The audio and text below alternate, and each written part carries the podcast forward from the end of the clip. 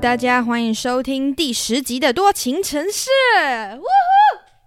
大家这个周末还好吗？应该烤肉喝酒到翻掉了吧？希望你们没有便秘啊！我认真的希望你们没有便秘，拜托多吃点青菜、水果，然后蔬果汁，好不好？还是要注意一下肠胃的健康。其实我在台湾的时候，我真的很讨厌烤肉，一个原因是我觉得我很讨厌那个烤肉烟味，我讨厌烤肉烟味而不喜欢烤肉。然后还有就是，我觉得烤肉很多时候看起来都很浪费，餐具或者是会不停的使用免洗餐具这件事情让我看得不舒服。这样，而且很多人不会烤，然后那个我觉得很多不会烤的人就会把那个烤肉烟弄得特别特别大，不是在生火的时候，他在烤的时候就烟会特别大，然后一家烤肉就已经很可怕了，那整条街上都在烤的话，那一天味道真的很可怕。所以我是因为不喜欢那个，我是一个对味觉很敏感，味道很敏感的人，所以因为这样我不喜欢烤肉。那来德国之后，其实我也没有特别喜欢，但是因为德国夏天很短，所以他们都很喜欢在夏天的时候烤肉，就是在室外。那他们这边室外环境又特别好，所以我就没有很排斥，就越来越接受。而且我都不用烤肉，因为德先生他很喜欢烤肉，他就很喜欢干柴烈火，直接在火上烤，然后把肉放下去。他有兴趣于这件事情，所以他跟那个邻居哥哥都会负责烤肉，那其他女生就负责，你知道吧，桌上摆好啊，盘子啊，然后你知道餐具啊那些准备好，然后可能会酒杯又准备好啊，跟小孩玩就这样，然后负责吃跟收拾啊，收拾通常大家都会一起收，所以我就觉得来这边之后好像还蛮喜欢烤肉，只是我觉得他们烤的东西真的很偏单一，反正就是没有海鲜，因为德国海鲜还是比较贵啊。我没有故意要讲台湾海鲜那个什么东西，没有哦，就是德国海鲜真的比较贵，因为他们就比较内陆嘛，所以德国通常烤肉是不烤，他们就是烤香肠，就是德国香肠嘛，各种香肠，每一家都会带他们自己一包香肠来这样烤，然后烤。我有看过因为之前有一个邻居弟弟他是 vegan， 然后他就他是 vegan 吗？还是 vegetarian？ 忘记了，反正就是吃素的。然后他就拿了一片 cheese 来烤，是不会融化的 cheese， 很有趣。然后他吃起来，我觉得超怪，它很像在咬，他们都说很像咬那个口香糖，就是会咬断的口香糖啦，这样子。所以他们就是通常都是烤香肠，然后蔬菜也不太烤，然后也没有什么我们什么金针菇、蛤蜊、丝瓜 ，no， 玉米之前有烤过一次，然后有一次烤蔬菜是那个我受不了，然后我就说我要烤节瓜跟那个青椒或是彩椒这样，所以反正我来这边之后有算有喜欢烤肉啊，希望你们这周烤得开心，然后拜托多喝水哈，多吃点蔬菜清一下肠胃。今天录音的时间呢，其实就是周日的前一天，周六晚上，我的晚上，你们应该已经半夜了，相信你们现在，我在录音的时候，你们正在 party。然后我刚刚从那个餐厅下班回来，就是今天有一个有打工，然后去餐厅打工。那这件事情我很想讲，就是当做今天的闲聊。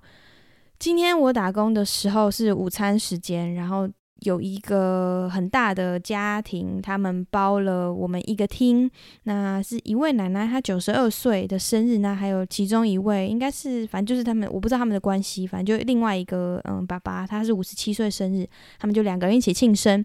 然后我觉得这家庭人超多，总共来了31个大人，12个小孩，然后小孩大部分都大概从国小到刚出生，因为有一个婴儿是刚出生。就是超多个12个，然后整间就是很吵闹，然后很热闹啦，我不会觉得到很吵，因为小孩大部分都在外面玩这样子。那我为什么要特别想要提这件事情，因为我觉得这件事情会一直让我，就是我今天看到的会一直去让我反思，跟朋友家人相处，就是让我去对比每一个不同的文化的人，他们在跟家人相处，还有他们生活上面，人与人之间的沟通，还有人与人之间的相处的模式的不一样，这件事情让我非常的，就是你知道，就是刻在我脑里的那个画面。我刚刚说了31个大人12个小孩，然后他们从大概12点半1点才来，一直吃到我都是已经要做晚餐 service， 就是这么长，大概6个小时时间都在那里，从头吃到尾。就一开始吃 buffet， 然后 buffet 吃完之后吃甜点，就休息一下之后吃甜点，然后甜点之后呢过了大概1个小时，然后才吃蛋糕这样。然后蛋糕之余他们还有带一些零食这样，反正就我觉得他们整个下午都在吃，就一路这样从中午吃到晚上。这个不是重点，重点是我说的从中午吃到晚上的这段时间，这么长的一段时间，一直到中间大概3、4点的时候，才有第一个大人来问我，因为那个地方是完全没有收，就是刚好那一个厅，他们订的那一个厅是没有收讯的，所以你的网络是死的。他们进去一直到大概2、3个小时之后，才有一个大人来问我说你们有没有 WiFi， 那个 WiFi 的密码是什么。那又过了大概半个小时，才有第一个小孩，大概国小，我猜应该国小3、4年级，才过来问我说 WiFi 密码是什么。他们进来大概过2、3个小时之后。你们觉得这件事情在台湾有可能发生吗？一，不可能的是台湾基本上没有什么收不到收讯的地方。二，基本上台湾进去每一个餐厅每个地方一定都有告诉你 WiFi 在，不是贴在桌上就是贴在墙上，不然就是你知道你就找到他们 WiFi 的那个连接，然后输入他们密码，就是他们那一个餐厅的电话号码，很多都是这样，是吧？然后这个已经不是让我最惊吓的，也不是说惊吓，就是很冲击我的。另外一个冲击点是我在那边工作大概6个小时左右，都跟他们在一起。那这期间只要我眼睛有看大家的时候，他们几乎没有一个人手机，就是没有一个人在滑手机。然后我看到他们什么时候在用手机呢，就是大家大合照的时候，他们就全部人一起出去外面，然后就赶快大家来，好叫服务生，请服务生来帮我们拍照这样。然后服务生帮他们拍完照，然后大家就把手机收起来，然后就这样继续聊天。然后就一小群，你知道很多个，因为太多人，31个人大人12个小孩，他们这么多人在一起，所以就是一个小圈圈一个小圈圈。然后那个阿嬷92岁的阿嬷就一直坐在，因为那个位置大概是一个么字形的长桌这样，么字形，然后阿嬷就坐在么字形的最上方，就是那个顶点，阿嬷就几乎都坐在那边。然后大家就轮流过去跟阿嬷聊天，而且不是那种阿嬷生日快乐，然后什么什么服务东海寿比南山，这不是哦，什么就你假巴黎讲完然后你就走了，没有哦，是认真坐在那里就跟阿嬷聊天，然后阿嬷问什么，他们就是这样聊，没有拿手机，一个一个他们会把手机放在桌上，可是不会去动它，不管大人小孩都一样。然后只有一个就是来找我问 WiFi 的那个小孩，他有在玩手机，可是他玩手机的时间也很短，因为他其他时间都在跟那个其他的弟弟妹妹玩，因为其他小孩更小，他们就带了一颗球，然后就在外面踢球这样子。然后还有一个妹妹从头到尾都在做一个，你们知道有一种那种小小的，不是串珠，它就是那种塑胶的，很小一颗，然后很多颜色，然后你拼起来，你用那个熨斗去烫，它就会变成一个图案。我不知道你们听得懂我在讲什么，因为我看那个东西应该就是那个。然后它就是有一盒很像就是你知道一盒你们知道那种药盒吗？大家吃药那种超大药盒，然后那个盒子再大一点，可它里面都放那种小小的珠珠，然后那个珠珠就是一个颜色一格这样子，它就一整盒这样拿出来，好几盒的那个珠珠，它就开始放在一个板子上面，然后开始拼，然后反正就是在做它的手工艺。一个妹妹玩这就玩超久，然后反正我跟你说，德国人出去小孩会带一堆给戏，就是各种游戏，大人其实也会，他们都会带很多很多游戏出去玩。然后真的他们就是出去玩的时候或者是家庭聚餐，就是没有在滑手机，这件事情真的很惊吓。我看几次就是会惊吓几次，因为他就会一直在提醒我人家是这样子在跟人相处的。那反观我们自己，我就会想说我上一次家庭聚餐的时候到底是什么时候，几乎想不起来。那上一次家庭聚餐的时候，我跟某个大人或是某个长辈讲话，我们谈了什么，那我们说了什么内容，大概是什么。那我如果没有跟他们在讲话的时候，我都在干嘛？我都在滑手机耶，我还跟 LINE 上面的人聊天，或是 Messenger 或者是 WhatsApp 里面的人聊天，就是 literally， 不然我就在滑 Instagram。 然后就觉得这件事情真的很奇妙，因为我有时候会觉得到底德国人为什么那么多话可以讲啊？然后我又突然想一想，然后又突然想啊，就是上一次我跟德先跟德爸出去玩，出去吃饭，我们也算是从进餐厅就开始一直讲话，然后边讲边聊，然后听他们讲话，然后吃完饭大概吃了2个小时多，吃完饭之后又开车去一个湖边，然后找到湖边的一间酒吧，因为他们说他们之前很久以前去，觉得这间酒吧很不错，然后后来又在所以那一天又要去那个湖边的那个酒吧，找到那个酒吧之后，在那个酒吧大概也待了2个小时多，因为后来天是很暗，我们隔天都要上班，所以就比较早回家。但是我会想，哎，对，在那2个小时我有用手机的时候，好像是拍照跟我要拿手机去柜台结账的时候，然后就觉得哎，其实我也是办得到这件事情。可是在台湾很难，因为那个环境使然，就是大家都没有很认真在跟在场的人聊天，所以我就开始一直反省这件事情，然后就觉得我现在在我这个状况里面，我很容易就adapt 进去，就是我很容易因为这边的环境使然，所以我就跟他们一样这样子。可是回台湾之后，如果只有我一个人这样，我会超级无聊的。然后我最后还是 end up 跟大家一起滑手机，就觉得哇干，人生好难哦。就唉，那我反正我会希望之后如果有回去的话，我尽量把这个我觉得其实挺好的文化慢慢带入我的朋友圈或是我的生活圈，这样希望之后如果认真跟他们聊天，就是认真跟他们，就跟他们吃饭就认真跟他们聊天。可是我觉得这都是互相，因为他们从小就这样，而且他们是一个一直会有在沟通，而且是良善沟通，而且互相尊重的一种文化，从小就是这样。可是我发现我们用手机其实可以说是一种逃避吧，不是吗？就是你不想跟现在座人讲话，你觉得没什么好讲，所以你就啊，刚好有个东西可以让你逃避，你就直接你知道拿手机拿起来就直接飞掉了，这样子你就直接下线。那你在现实生活中下线，可是你在虚拟世界 online 的这样，也是因为你跟在座的各位，就是那个餐桌上，可能很多人，有些人是你故意逃避，有些人是你真的觉得你跟他没什么好聊的，是吧？那为什么会没什么好聊的？为什么没有什么好聊的？这件事情也很值得去思考。就我觉得大家都可以好好思考一下这个问题，为什么跟桌上的人没有办法好好的讲话？是不是因为彼此沟通的时候少了一些尊重，多了很多成见？就是这是我自己想到的啊，就今天上班的时候想了非常的多。然后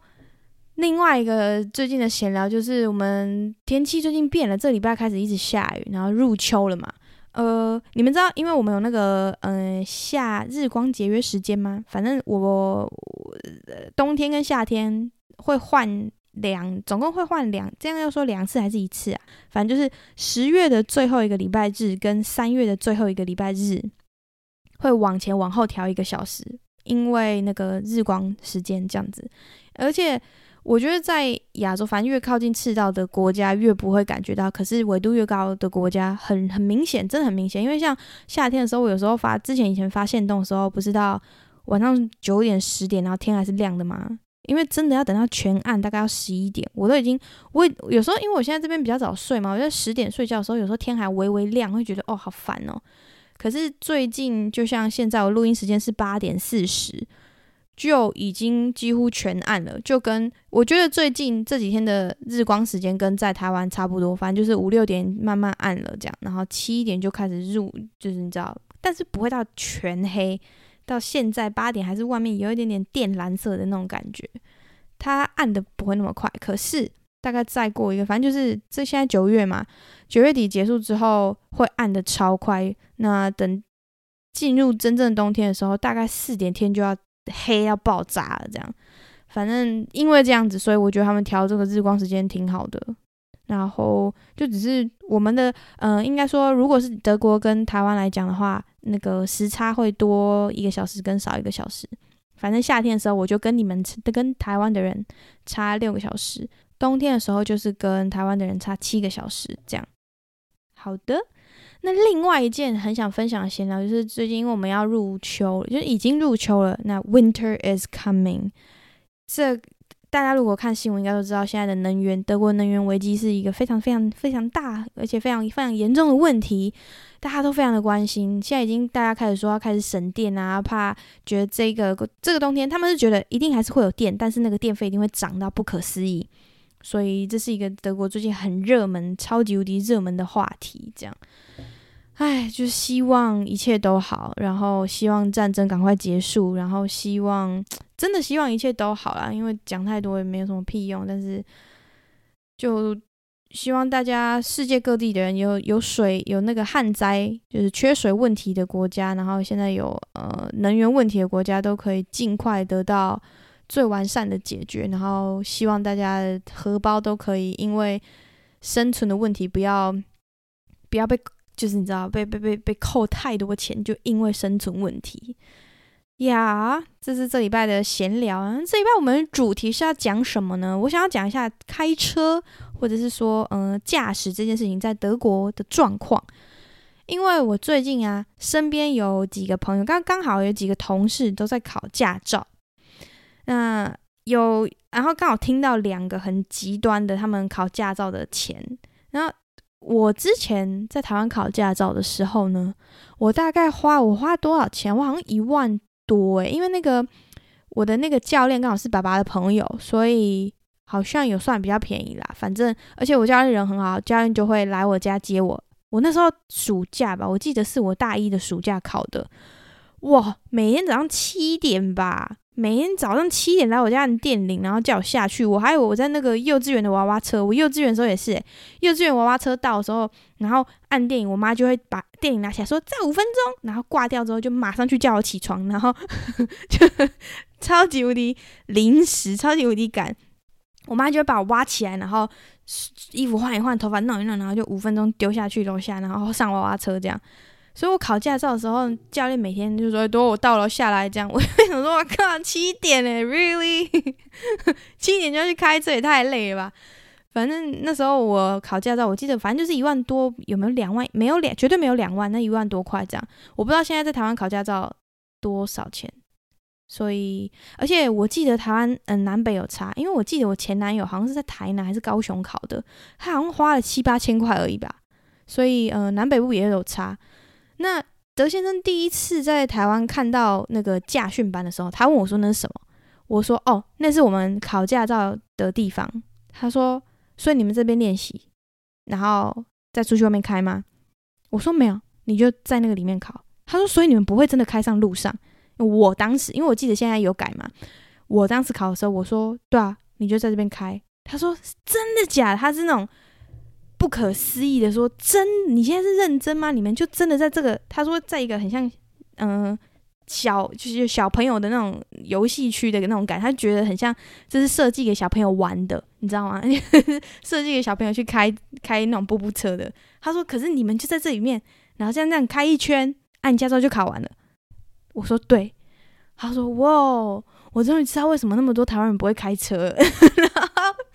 我就觉得哇靠，你现在占国籍是不是？当时是这样觉得，可是我现在看一看，我就觉得非常有道理。你们想，台湾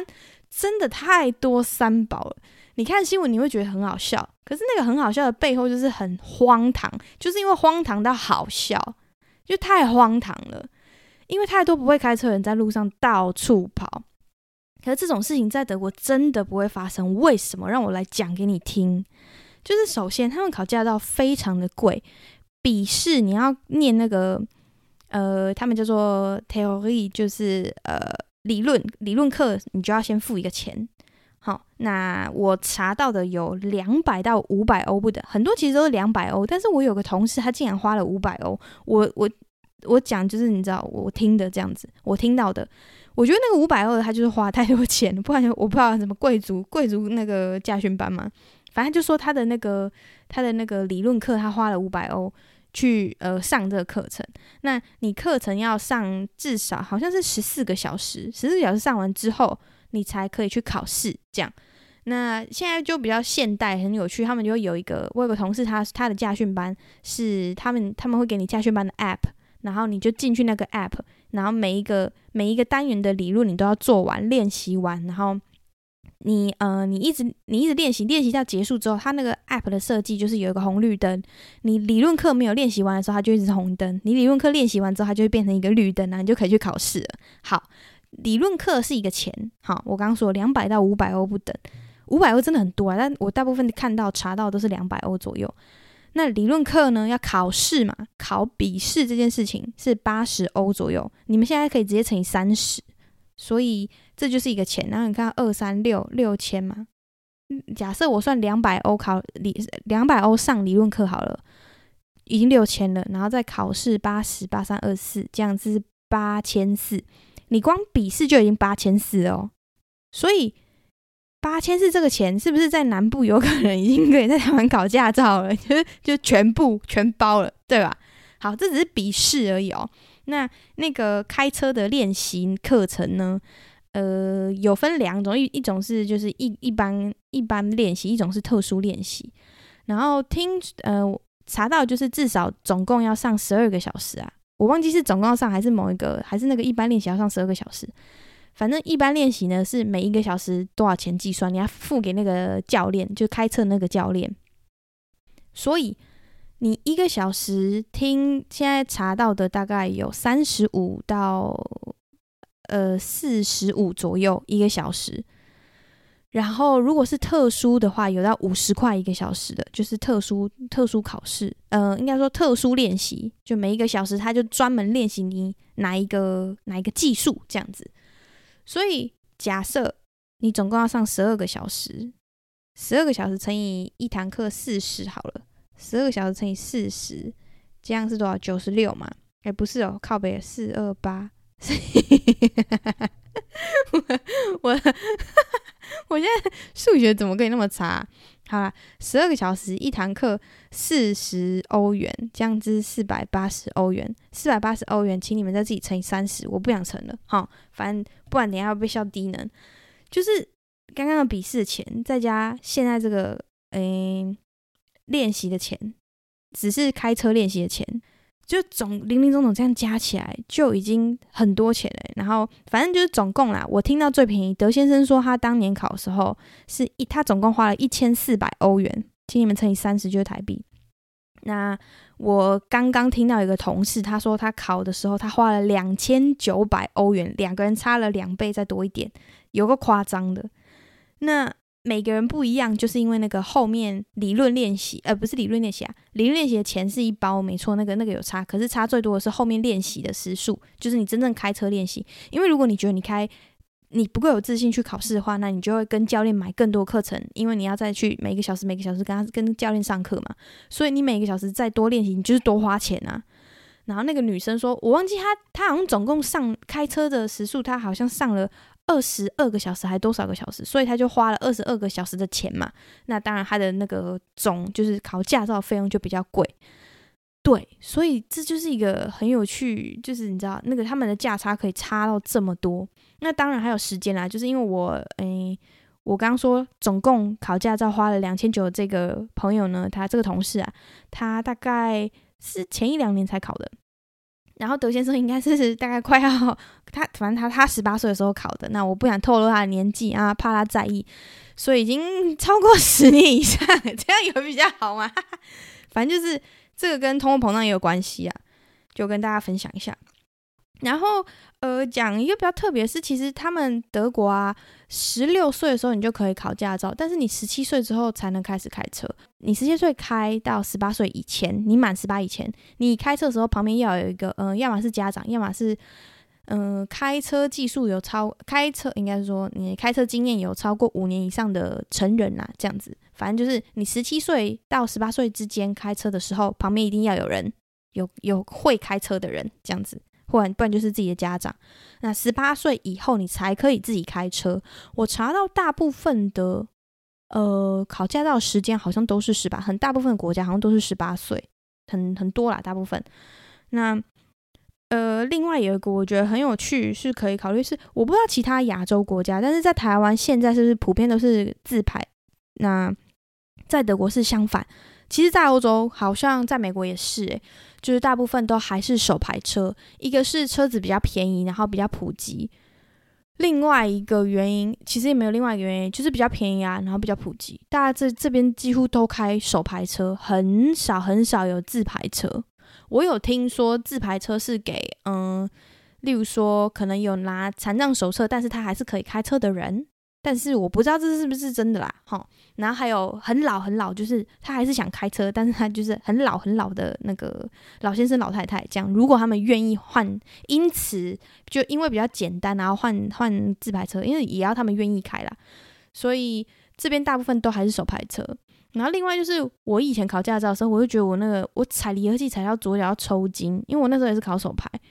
虽然那是我人生唯一几次开手排的经验，因为我考上驾照之后然后就出国，然后就没有再开车，一直到回台湾也是开家里的车，家里车也是自排，然后后来去澳洲有开过手排车，可是时间超级无敌短，反正我整个开车生涯里面开手排车时间无敌短了，所以我现在要再开手排车还是要练习一下才可以开。我没有我有忘记，但是我脑子没有忘记，可是身体肌肉记忆有忘记，所以大部分时间我还是开自排车。然后我每次看，就是我这边搭别人车看他们在换挡的时候，我会觉得好帅哦，难怪我当初会选手排车。反正就是在欧美大部分都还是手排车，然后在台湾大部分是开自排车，所以我很好奇在亚洲的其他国家不知道是怎么样，例如说在中国大陆啊，在东南亚，或者是在日本、韩国，就是东北亚这些国家，其实我蛮好奇的。如果之后有网友在这些地方的话，欢迎你们跟我分享啊，然后也欢迎你们跟我分享在其他国家开车的经验。另外一个我想要特别讲的呢，就是学考驾照的时候一定要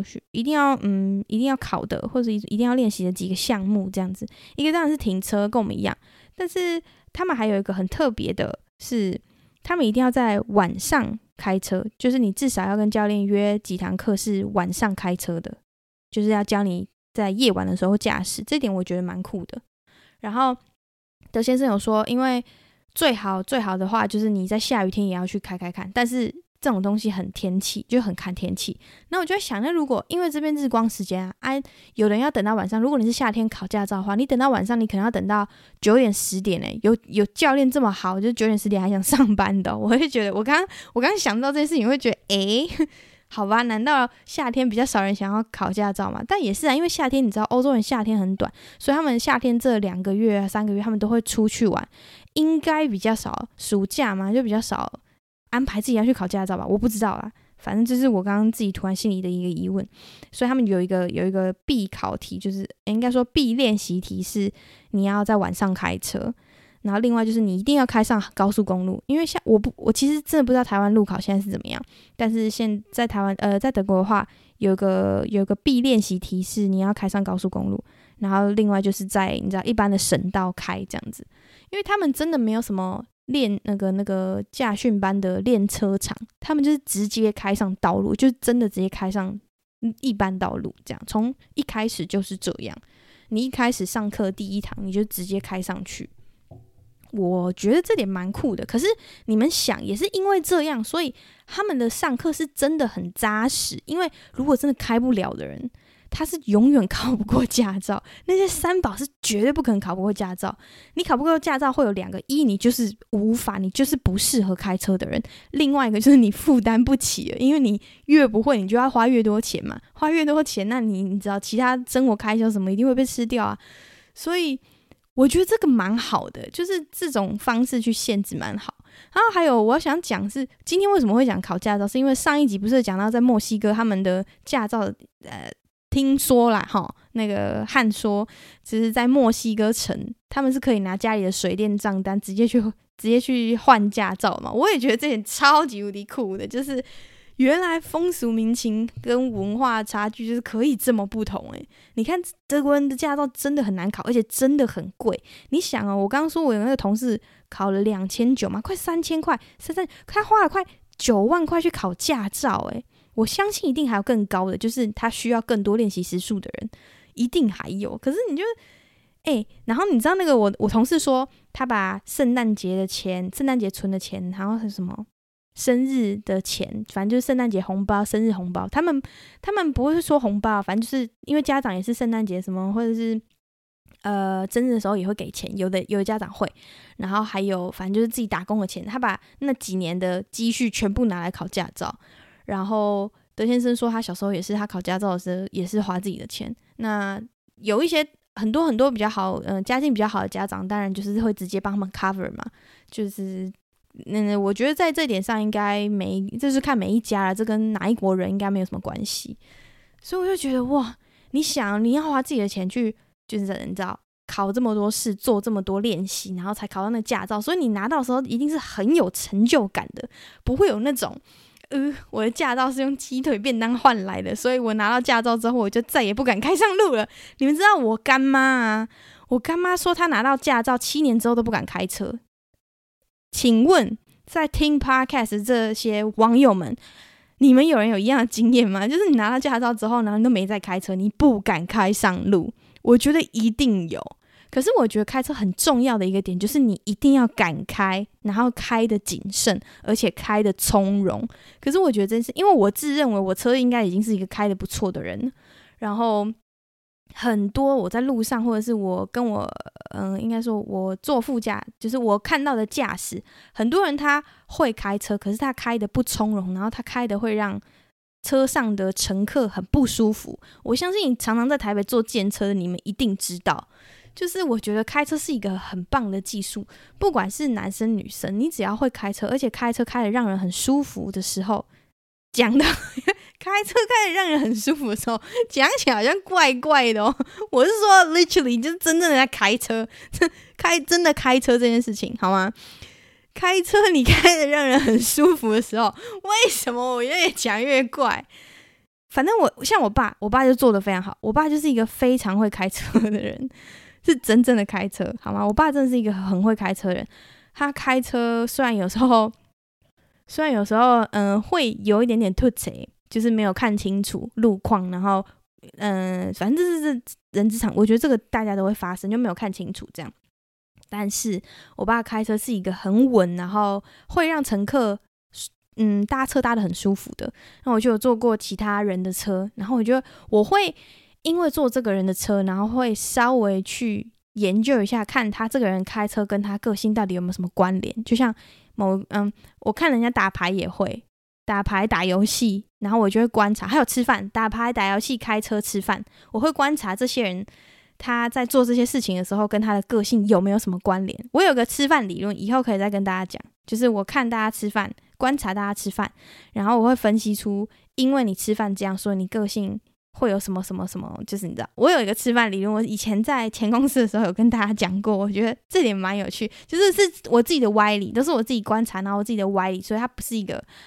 个有建设性的东西。但是我听说我大学的时候有一个教商业德文的教授，他叫张教授，他也是，他就在课堂上说，你当我的导生的话，跟我去吃一堂课，吃一顿饭，我就知道你这个人个性怎么样，你这个人做事方式怎么样。然后我记得学长姐就说我张教授就超可怕这样子。反正我慢慢的，然后当时我就知道这件事情。那出社会之后，在观察别人吃饭跟别人做事方式，尤其是做事方式，我就好像有悟出一点什么道理来。我就觉得这让我再收集多一点点的我自己的大数据，然后再来跟大家分享。好，刚刚讲到哪里啊？反正就是考驾照，对。那再来就是分享几个，我觉得我在这边，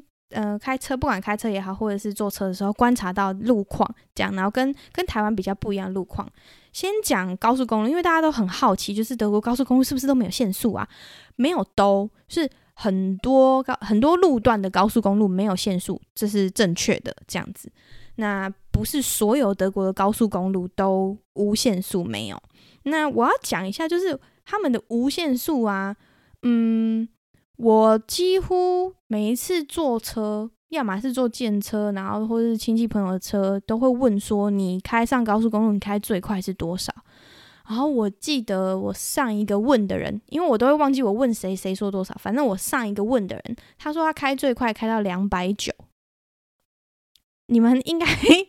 台湾人应该很难想象这个速度。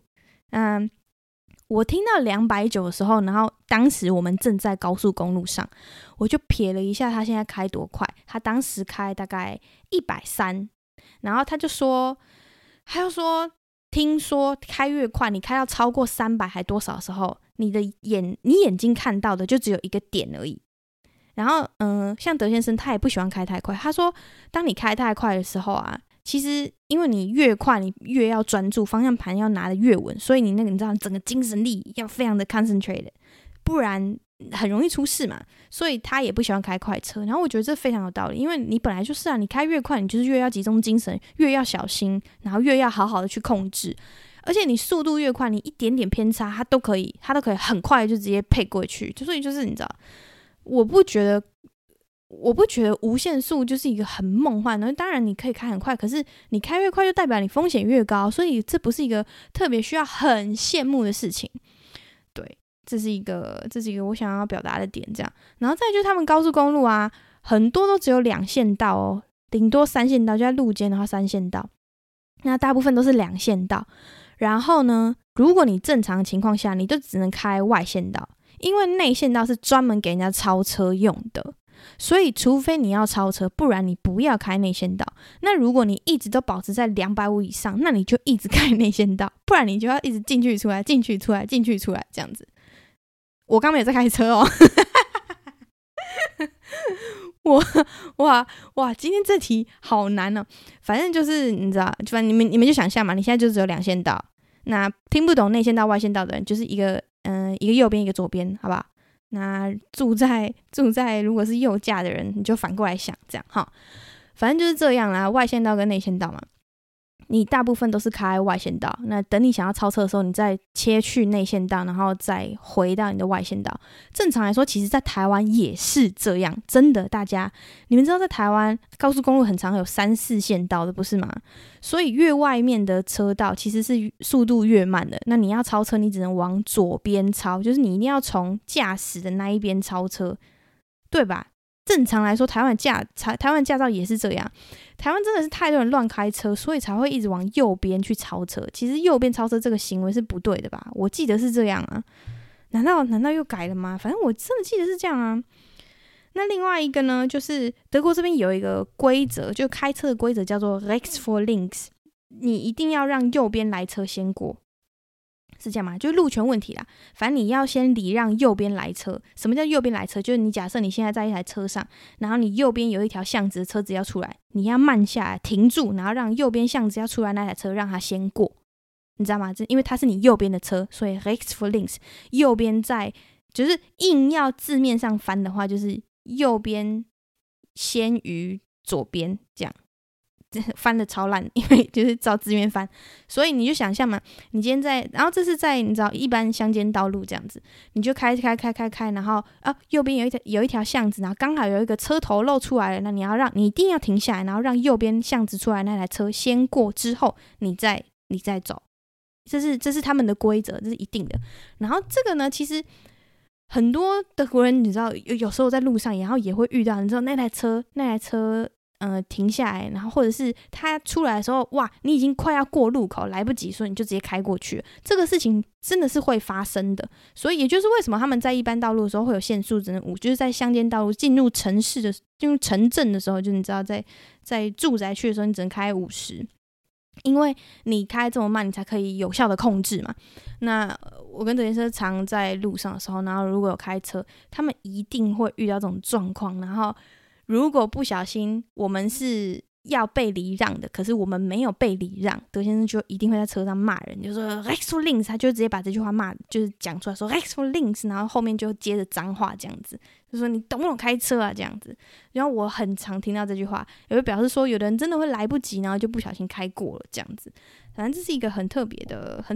就是我在台湾没有听过的一种一个路权这样子，反正就是 Rechts vor Links。Rechts 就是右边 ，for 然后 links 是左边，那就是右边优先于左边。然后字面翻很烂啊，就是不需要，反正就跟你们分享一下。然后另外一个是在欧洲很多圆环，有来过欧洲玩的人都知道，就不管是大城市、小城市，就是小村庄，都很多圆环。因为其实我来这边之后发现，圆环确实是一个比红绿灯还方便，对，我觉得圆环真的蛮方便的。因为在台湾圆环有够恐怖，就是有够恐怖，原因是摩托车、机车全部，摩托车、机车不同的东西嘛，汽车跟机车很常在很多圆环是混在一起的。然后反正你知道，你如果不知道、不熟悉那个地方，你开上那个圆环，你会吓死，你会吓疯，然后你会不知道什么时候要切，什么时候怎么样。就是所以很多人不喜欢在台北开车，我相信很多人都不喜欢在大城市开车，都是因为这原因。因为你越不熟那个路况，你就越紧张，越紧张后面人就越扒你。然后在城市开车的人没有一个是好脾气，没有一个是好脾气，真的很可怕。然后他们都在城市里面开车开得熟的人，他们都知道哪一台车绝对是外来人，就是绝对是外来客，或者绝对是观光客，他们就直接在车上骂，然后就更急嘛，你知道。反正因为在台北的圆环不是这么的，我觉得不是这么理想。然后在这边很多圆环，他们圆环其实都小小的，然后通常都是就是4个路口这样，就是你进去，然后你知道就是你要嘛就右转直走，或是左转嘛，这是圆环。那圆环在这边的规则就是 你要上那个圆环之前，你要看你左边有没有来车，你左边一旦有来车，你一定要停，等那个左边来车过了之后你才可以上，这样。那你右边的那个，你知道，你右转的那一条也是一样，要进来的车，圆环要进来的车，你一定要看你左边的车过了没，你左边那台车过了你才可以上圆环，然后再开去你要的方向。然后你要出圆环的时候一定要打方向灯，一定要打。我在这边也遇到很多人都没打，然后就是通常都会被骂，但是被骂又怎样，你又听不到，人家在人家自己的车上骂你又听不到，所以就跟人家讲一下这个圆环。然后圆环还有一个我觉得很 tricky 的地方是，因为圆环啊，它旁边就是你知道就是脚踏车道，所以你就算在圆环内脚踏车要过的时候，你要让脚踏车。我现在没有一个这个应该要图跟大家讲，反正就是你要下圆环或是上圆环的时候，脚踏车经过的时候绝对要特别注意，因为你知道行人最大，然后再来是脚踏车，在德国是这样，行人最大，反正你越小的越脆弱越容易被撞死的你就越大啊，在台湾反过来是不是这样？反正下圆环上圆环的时候你们都要注意，如果来开车的话一定要注意脚踏车跟路人，一定要注意，因为这个真的很危险。好，那另外呢，最后一个分享的是，最后一个分享他们路上的一个交通的那个号志，是一个他们叫做 Forfeit， 就是他们会有一个路标，然后它是一个菱形的，外框是白色的菱形，然后里面是一个鹅黄色的实心，那个叫做 Forfeit， 就是路权。那假设你今天在这条路上，然后你一直在路边看到这个路标，就比方说你这条路上你是有路权的，所以如果右边巷子有车子要出来，你可以不用让它，就没有刚刚那个 Rechts vor Links 的这个，就没有这个规则了。我为什么要特别讲这个路标呢？是因为你知道在台湾开车骑车久了，我在路上只要巷子要过巷子或是有路口的时候，我都会减速，因为这是一个习惯。因为如果不减速，外面那个巷子如果突然有一台车，因为我在台湾真的开车没有办法相信任何驾驶，那个如果有摩托车，尤其是一些阿公阿嬷的摩托车冲出来，你真的心脏会漏一拍耶，然后真的会漏尿耶，太常遇到了。所以我只要经过路口我都会减速。可是在这边，如果一旦你是那个你有路权的你开在有路权的那一条路上的话，你只要看到那个标志，就是那个 Forfeit 那个标志，右边或是左边只要巷子有车出来，路口有车出来，他一定要等你，他要出来的那一条路上，他就会有一个路标叫他停。所以这是一个你知道就是他们的规则。那我每次坐在副驾，然后如果我们是开在我们有路权的街道上面，或者你知道就街道上面，然后德先生就会开，例如说就固定一个速度，然后右边来车的时候，我就我觉得他快要撞到我，你知道我很讨厌德国人，他们就是开很快，然后开到路口的时候踩刹车啊，他们车子大部分性能都很好，所以很讨厌。我在副驾，我就觉得我每次都觉得我要被撞死，真的，我每次都觉得我要被撞死，因为他们就开超快，然后我就觉得他应该要停，为什么他还不停？他有停，他就在最后大概10公尺的时候才刹车，有个恐怖，他们一定会停，只是他们比较晚刹车而已。所以这是我在开车或者坐车的时候心里面的一个障碍。我知道我有路权，我也知道他会停，可是我就是很害怕就是你知道吗，这是一个我的脑子已经在台湾被内建了，所以我都一直觉得他们是台湾驾驶的那种价值观，但不是，你知道啊，反正这个应该过一阵子会习惯啦，如果在这边待很久的话。那还有一个很有趣，最后分享一个很有趣的小故事好，两个很有趣的小故事，就是大家都知道德国车子很好玩，因为大部分很有名的车子或者是性能比较好的车子都是德国的牌子。我印象很深刻的是之前来德国，应该说我一开始还好啦，那这边的巴士我自己印象比较深刻的是这边的巴士都是宾士的，那在台湾我们都会讲 Benz 嘛，或者是宾士嘛，可是在这边其实他们叫做 Mercedes，在美国也是，他们只是念英文叫做 Mercedes， 可是其实是在这边是念 Mercedes， 就是宾士的全名叫做 Mercedes-Benz， 那 Benz 是那个姓， Mercedes 是名字，我记得这个是宾士这个人他女儿的名字，就是 Mercedes， 这是他女儿的名字，所以他建立了这个公司，那就用他的女儿的名字来当这个公司的名字，这样所以是 Mercedes-Benz。 那在台湾我们都用宾士，就是用他们的姓，可是在欧美我们都用前面的名字，就是 Mercedes， 德文念 Mercedes， 美国念 Mercedes， 这样就是这个牌子。所以很多大卡车在这边，很多连接车、公车全部都是宾士的，那就是他们 国产车嘛，这样。然后如果你从大机场出来，然后有前面停一排计程车的话，10台里面大概会有7台宾士，2台福斯，然后1台奥迪吧，这样。那这是一个很大的 culture shock， 这是我前男友他以前来德国的时候，他跟我说一出机场就被震折到，就是他会看他妈停一台宾士，笑我没钱哦，类似这种概念啦，就跟大家分享。如果第一次来的人，你就会觉得哇，这什么有钱的国家？没有，就是他们很多人真的都开这个车。对，可是宾士你不要以为这边是很便宜哦 ，no， 只是相对在台湾买比较便宜而已，好吗？它还是一台很贵的牌子，它还很贵的车，然后还是一个很贵的牌子，这样就是跟大家讲一下，好不好？然后再来就是另外一个小故事是。德先生说的，他说他很久以前呢搭一个朋友的车，因为他搭朋友的车嘛，朋友开车，那德先生坐副驾，那朋友就在车上拿了一个便条纸，然后贴在那个副驾的前面，然后他就说等一下我叫你开始的时候，你就想办法要从你的座位上起身去拿到那一台 memo， 拿到那一张 memo 纸，他就贴在你的面前这样。然后德先生就说好，那他们就开始开，就上路了嘛。然后这是在干嘛？这是在炫耀这台车的贴背功能。你们知道贴背吗？有在开车的一定知道，男生应该比较知道，就是你知道男生都会追求一种贴背感，你油门一踩到这样，然后你整个背是贴紧紧的在那个座椅上面。好，他就是在叫他玩这个，就有点在炫耀他的车子性能很好。然后就说你们那时候开在高速公路上吗？有这么快吗？他说没有，就是一般道路。他只是刚好换挡，然后你知道换挡的时候那个坑，那个，他说他怎么样，他就是拿不到那张 memo 纸，明明就贴在他的面前，明明就差个5公分，他就是起不来，然后就是拿不了那一张 memo 纸，这样就是一种炫耀车子的好，然后也是一种测试吧。我觉得这个故事非常非常的有趣，好吧？那今天关于这个主题的分享就到这边。那你们有兴趣的话就欢迎赶快下面留言，或者是 Apple Podcast 留言，或者是从那个 Instagram 留言给我。那我们来练一下这几个礼拜，因为我只要有访谈我都不会有留言的回复，那就这几个礼拜有一些留言来跟大家念一下。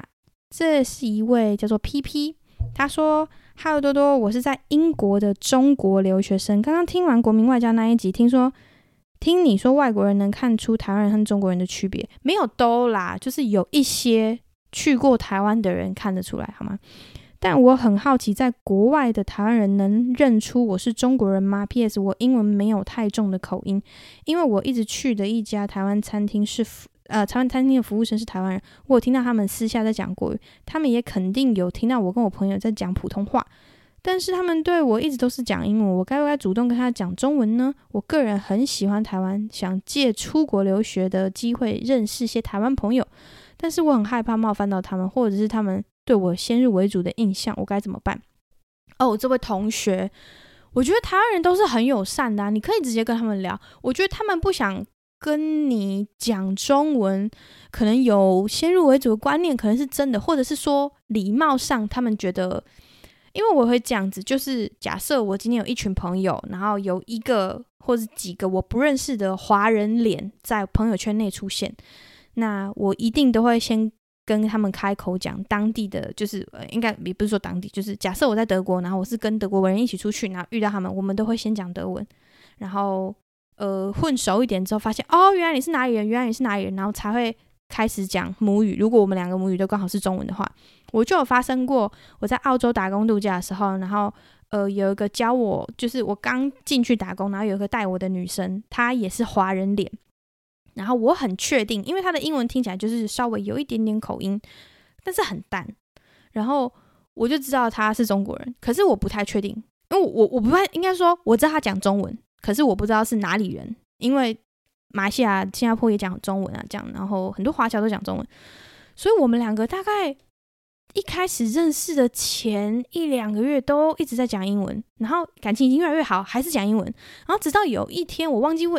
是谁，反正就我们两个其中有人先破冰了，然后就说你是哪里人，然后我才说哦我是哪里人，然后他才说哦他是哪里人，然后我一听他的中文我就觉得哇靠也太亲切了吧，因为他是福建人，所以他的福建的那个普通话就跟台湾比较靠近，我觉得哇，这女生讲普通话超级超级亲切，对我来说，所以我觉得你不用怕，你就是去跟他们认识啊。我觉得真的不需要交朋友，不需要怕冒犯别人吧，因为只要有礼貌，好像都还好。而且如果那个台湾人对你有先入为主，然后你知道那个台湾人就是自己在那边态度很不好，那你这个朋友就不用交了。台湾人这种人，不管哪里人，你知道这种人就不用交了，就是这种朋友不用交了 ，OK， 不用担心太多。下面一位叫做易鹏，他说 EP9 讲到墨西哥，小弟有一位读人类学的朋友伯伦，在美墨边境的Tijuana 做田野，我不会念，我刚刚是用德文的发音念的好吗？ Tijuana 是吗？结果和学校没沟通好，居然 fall out of status， 差点无法回美国完成学位。另外讲到 title， 对德国的教授要称 Professor Doctor 什么什么什么，没错，要讲 Professor Doctor 什么什么什么，你是对的。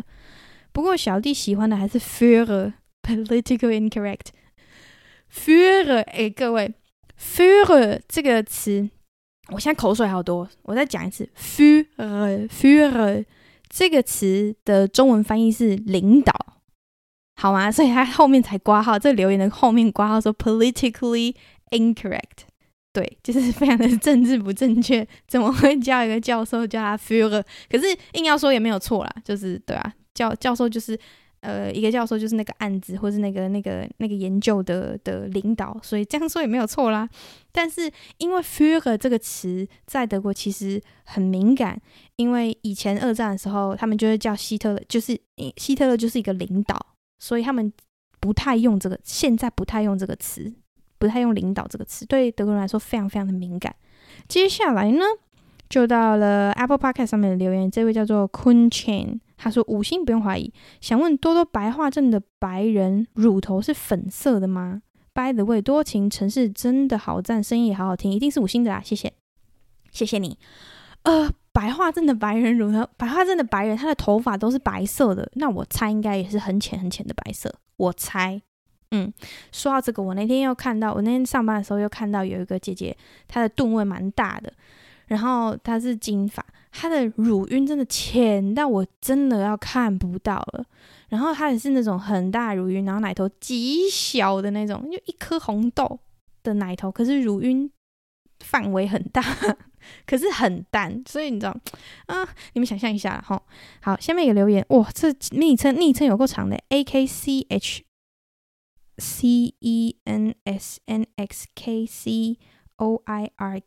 Love 17， 我觉得你是不是有在古埃那还是博音那里留过言？我觉得我看过你的名字。好，他的留言是大爱心。台湾生态那段实在太贴切了，常常觉得每天生活都要把这些感觉先放旁边，如果不这样的话，实在是每天都太郁闷太难受了，已经等不及要读完书逃出去。谢谢多多把我难以言喻的心情描述得非常具体，太爱了。我也是别人越不要我怎样我就越要怎样的人。亲爱的，有一天你一定会长大的。因为我小时候也很容易为了反对而反对，就是很反骨，长大之后改变很多，因为你就是你不会为了别人，你不会为了谈恋爱然后怎样说我会为你改变啊，假赛啊。大部分我跟你说，人会改变都是自己遇到问题的时候，然后才会学会转弯跟弯腰。所以亲爱的，你现在是越不想怎样就越要怎样，可是有一天你可能会遇到什么问题，然后你会发现虽然你心里是这样想，可是其实你做的事情搞不好都是大家希望你做的。真的，像我现在就是有一点点这种感觉。 Anyways, you know, it's your life, you're gonna do a great job, don't worry.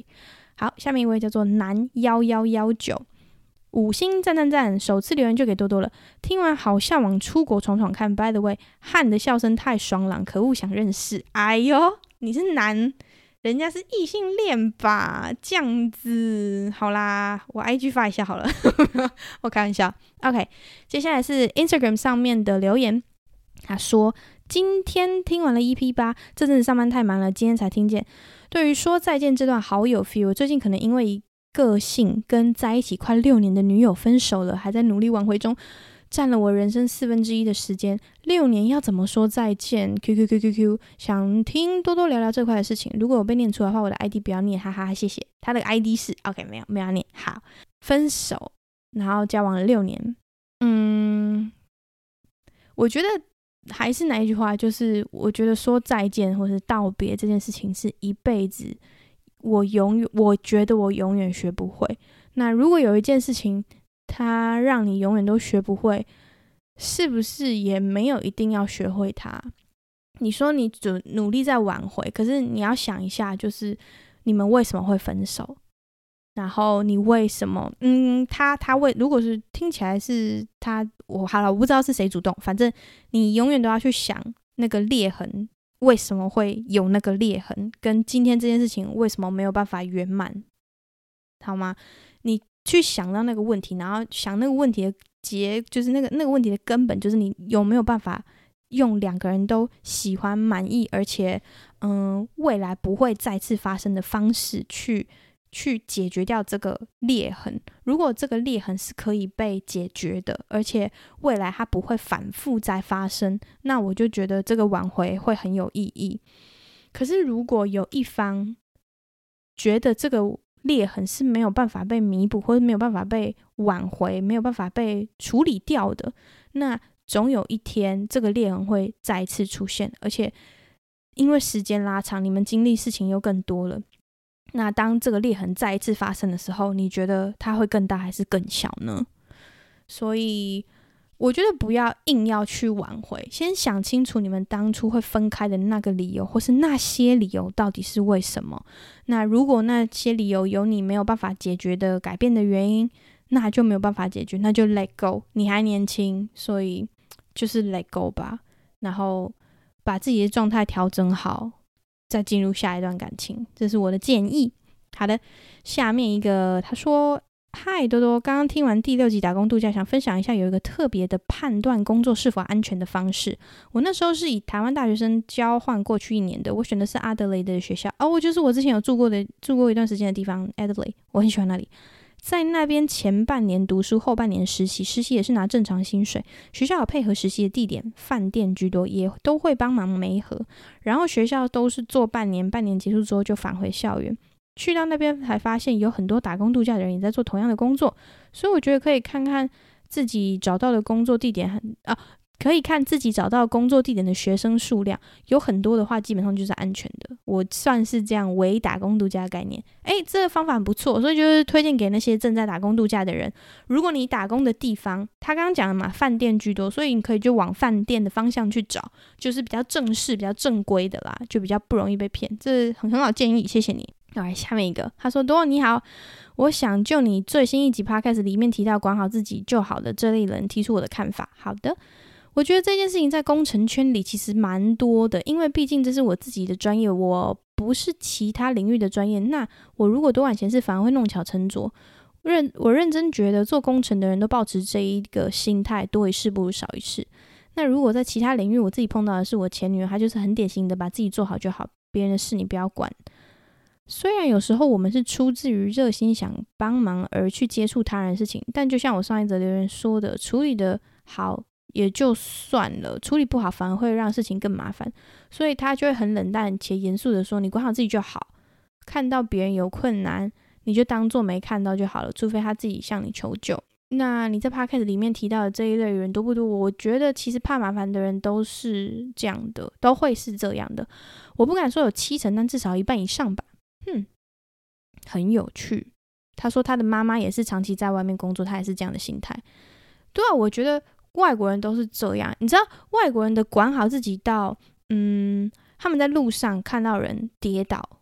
他们不会主动过去扶，他们会先问说你还好吗，需要帮忙吗？如果你说你需要帮忙，他才会过去帮你啊，不然他会在旁边，你知道吗？他不会主动过去帮你。我觉得不是管好自己就好不是一种自私，是对对方的一种尊重。因为在台湾很多婆婆妈妈，我会讲婆婆妈妈就是因为这是个形象，然后也是因为他们就真的都是很多都是这样的人，所以才会有这个形象，这个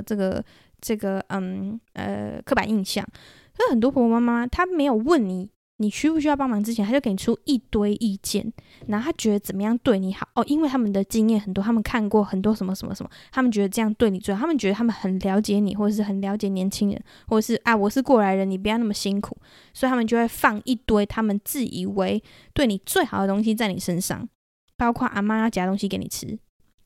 一样的意思。就是所以你管好你自己，其实不是说你对其他人冷漠，不是这样。我觉得我怕有些人会误会，就像他刚那个人讲，因为他刚上那个留言，他讲的有一点就是他的前女友有一点就是管好自己，然后不要管别人。除了就是可能会不小心弄巧成拙之外，